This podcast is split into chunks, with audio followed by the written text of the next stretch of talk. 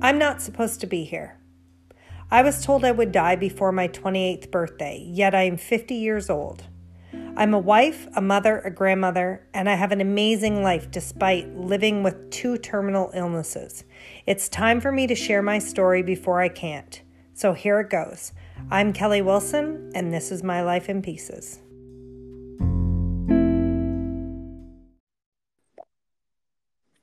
Hi, Kelly. How are you? I'm good. How are you?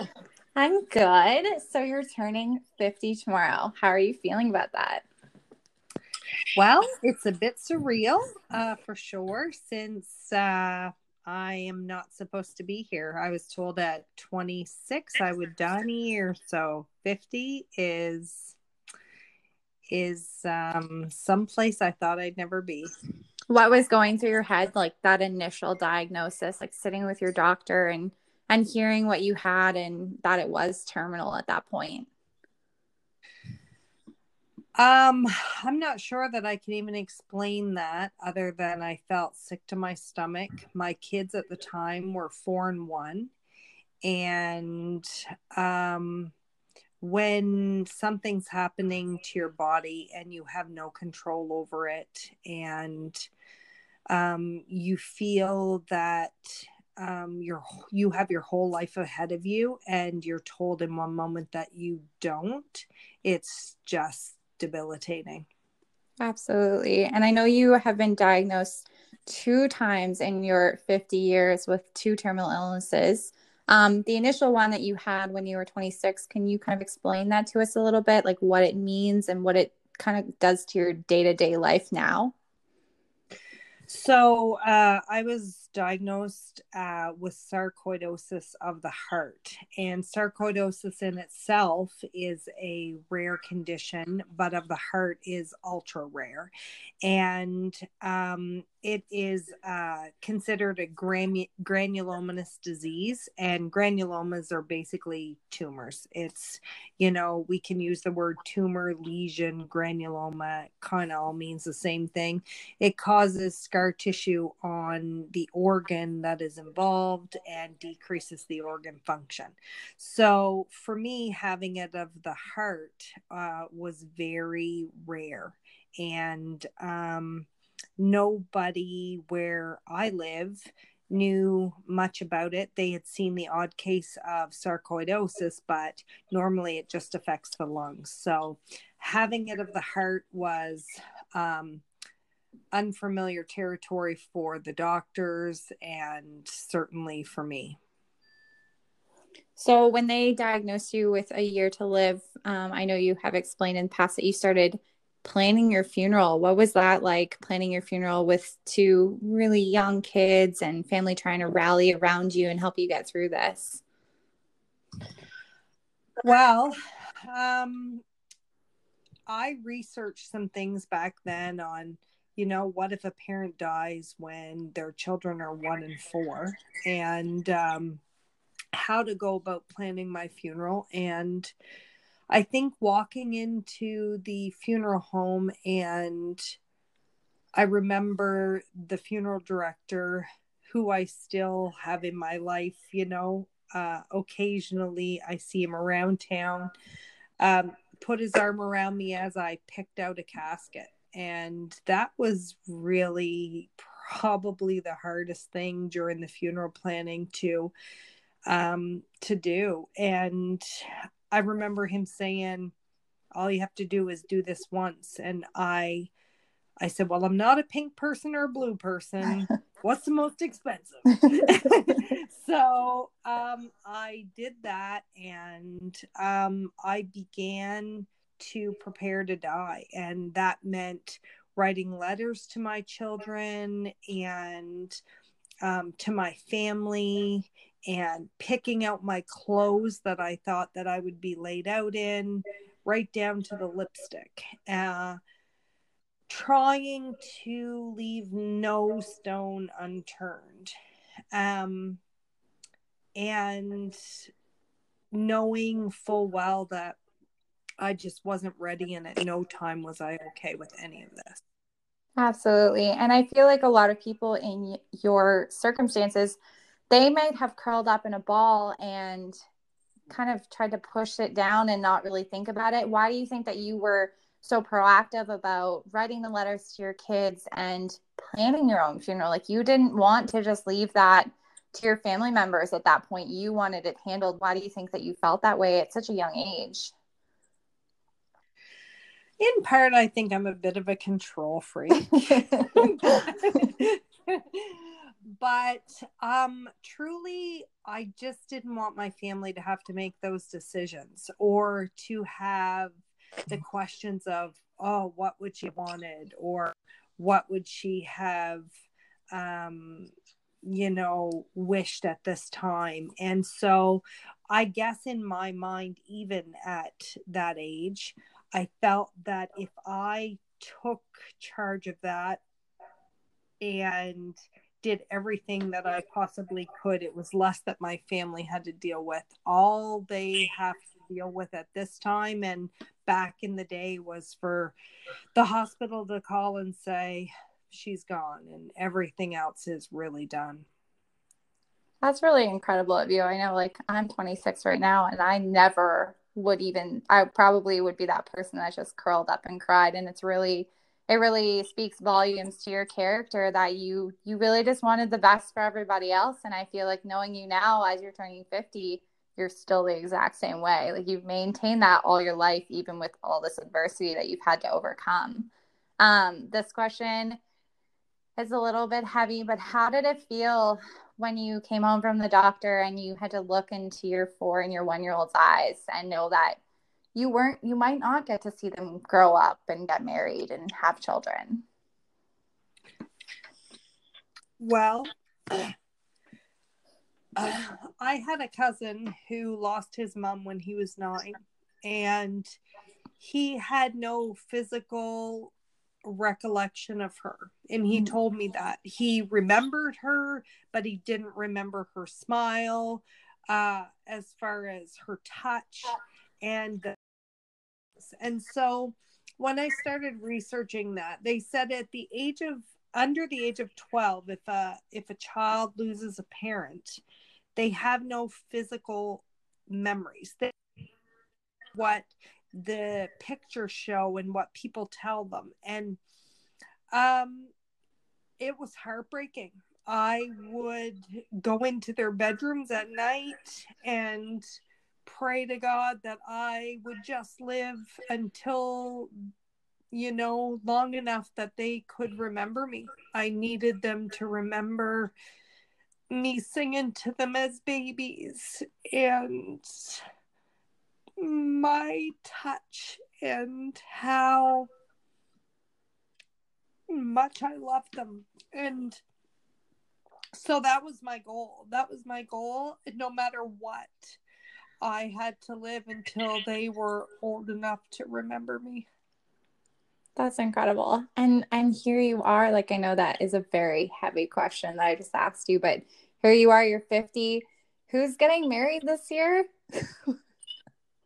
right, my youngest son. So he's getting married. He yeah, he got engaged and um he uh yeah, uh, he's getting married in August, and my oldest son got married a year ago, June, and I have been so blessed with so many uh, things that I've got to uh, experience with these children I brought into the world, and I surpassed them being 12 and um, and I got so much more. Yeah, and you have a beautiful grandson out of it too, and probably more little ones on the way to look forward to.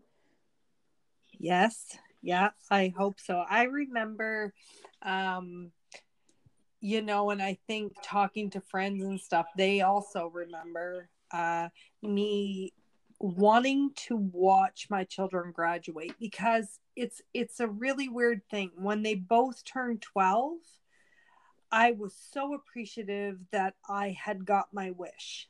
And then I wanted to see them both graduate. And when I watched my youngest walk down the aisle, I just bawled like a baby because I thought I got my wish too. And I just, you know, it wasn't selfish, but at that point, I just wanted more. I wanted more experiences and more, you know, things and and days with them. And I am so lucky that I've got that. I I I have got to have Christmases and I've got to watch them grow and become wonderful men that I'm proud of, so proud of, and watch myself become a grandmother. And that's just something I never would have thought would have happened in a million years.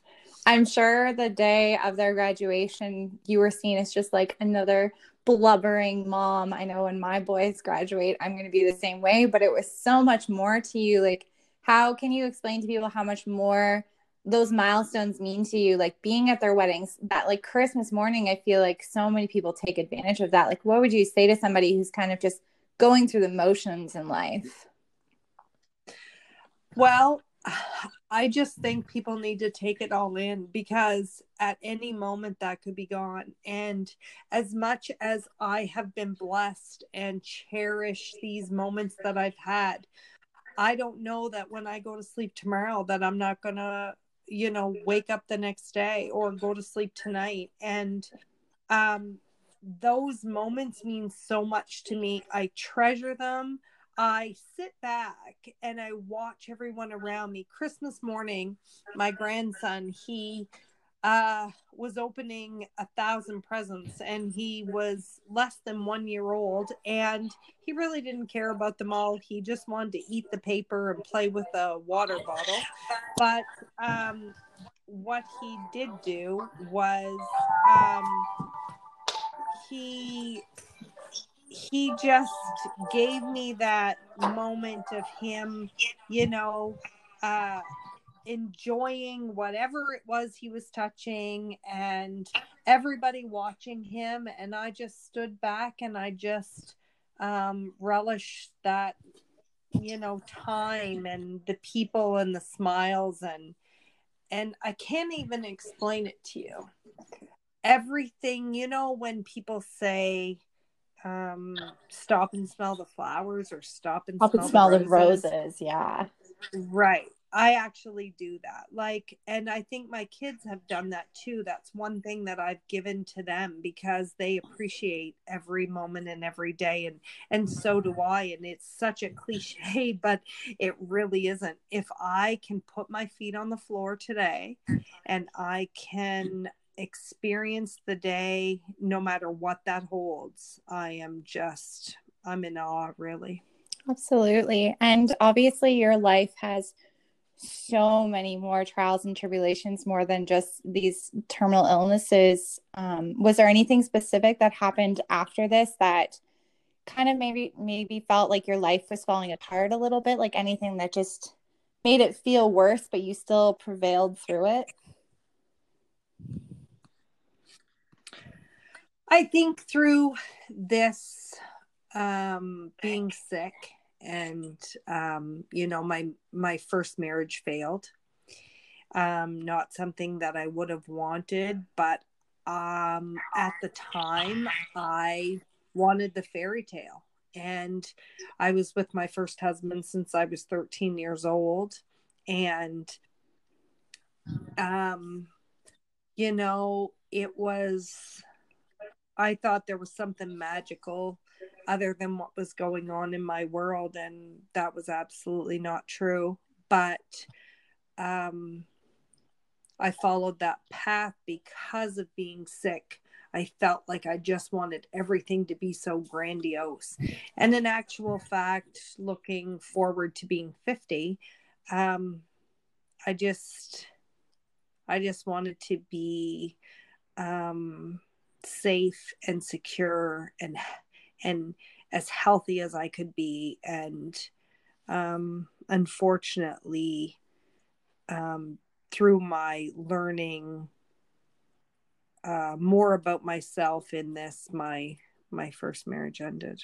Absolutely, and that would have been really hard for you to have to endure that while while being sick. Kind of walk me through how it felt when you surpassed 28 like I feel like when people pass that number the doctors give them, it's probably such a celebration. But did you feel like you were always waiting for the other shoe to drop, or did you just did you feel like you were kind of in the clear at that point, just going day by day or year by year?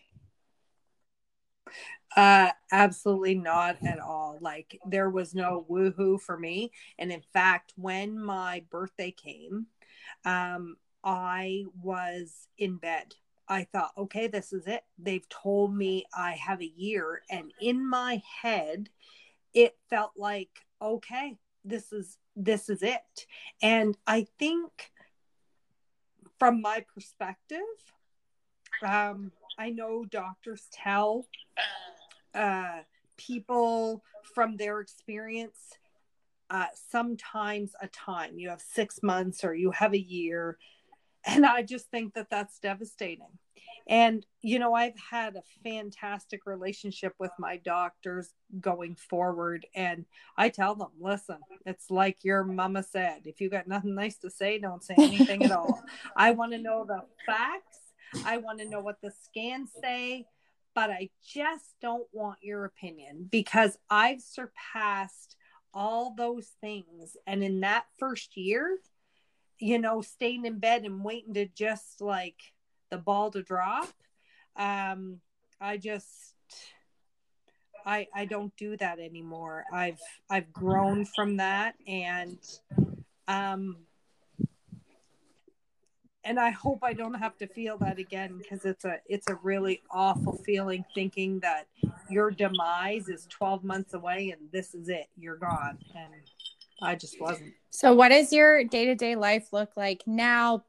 When, like, what's the difference between when you were 26 and you were diagnosed and now that you're turning 50 tomorrow? Like, what does your day to day life look like? Are you still on the same medications when you were 26 or have you fought for different avenues throughout the years?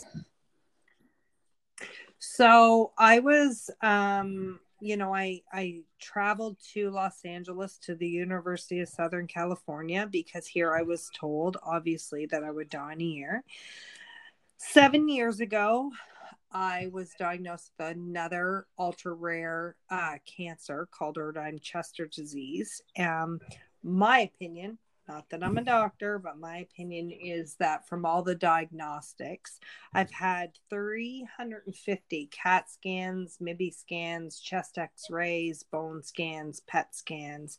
So, all the radiation, I think, from the sarcoidosis of the heart created this type of cancer in my bone marrow. Um, I I deal with that now and I'm on a totally different medication and for the cancer. Uh, so I do want to stress that that's two separate illnesses that I've had in the last 22 years. I am the longest living documented patient in North America with sarcoidosis of the heart. Tells my it told to me by my doctor at uh, the University of Southern California. The life expectancy of sarcoidosis of the heart is two years, and the life expectancy of Erdheim Chester disease is also two to three years. So, my daily life is breakfast of champions, a whole lot of medication, and a coffee. Uh, and a coffee for sure.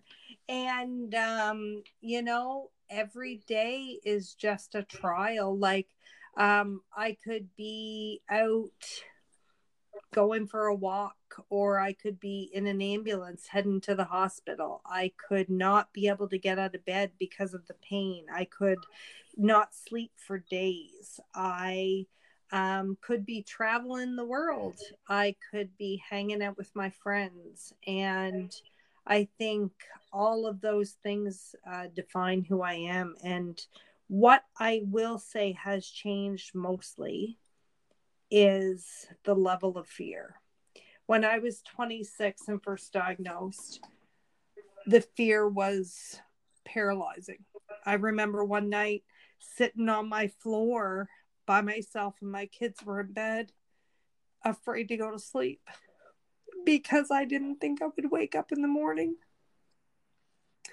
And sometimes today, I still feel like I might not wake up in the morning, but the fear isn't the same. Because if something happens, I do go to bed tonight. I've lived an amazing life, and being sick has given me that, and I am blessed beyond. I can't even explain that. Why why do you feel like it's so important now for you to share your story? Like share this is such a hard thing for you to talk about. I think we can all hear that in your voice. Why do you feel so open to it now talking and being so transparent about it?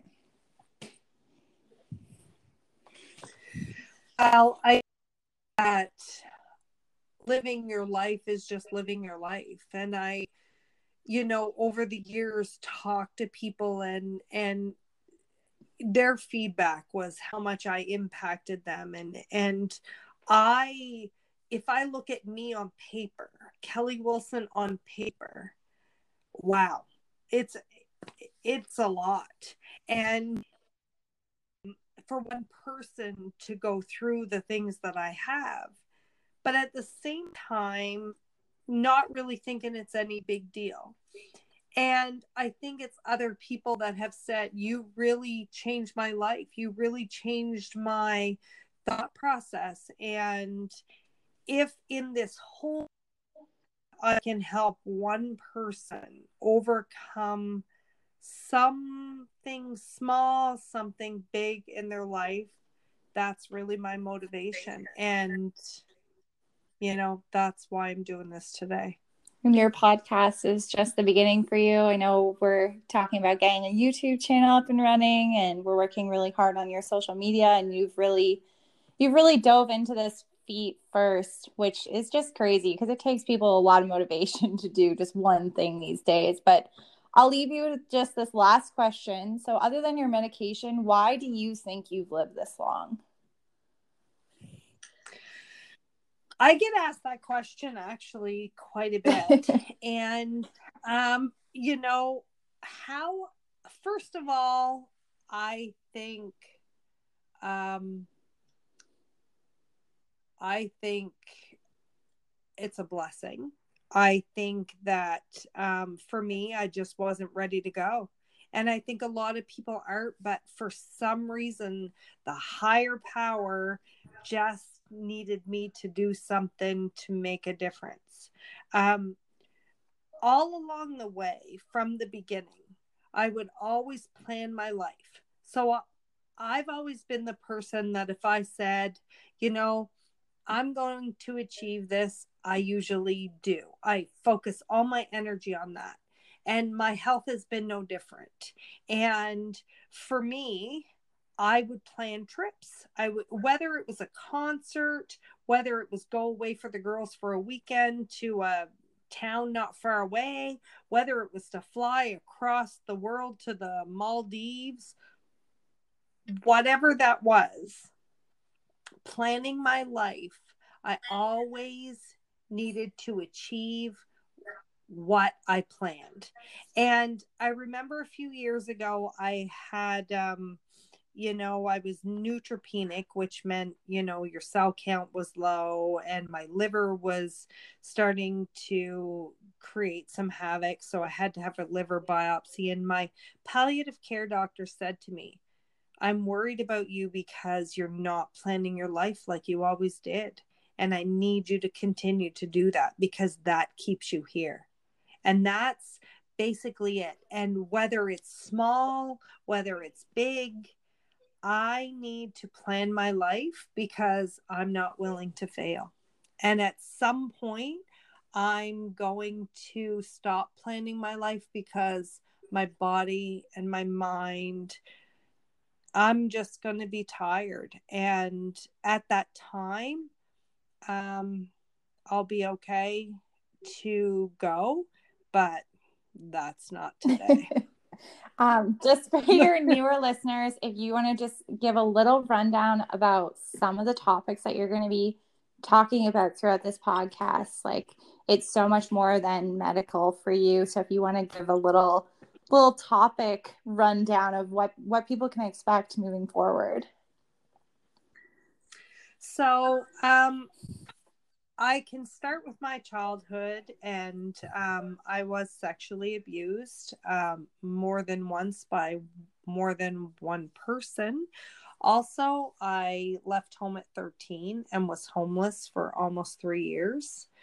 I will talk about travel and I'll talk about the places I've been and the people I've met and how small this really, you know, giant world can be and the relationships that I have, um, you know, created and the, um, what I've done in business and how I've started businesses on my own out of my house and and made them successful and how I've had just a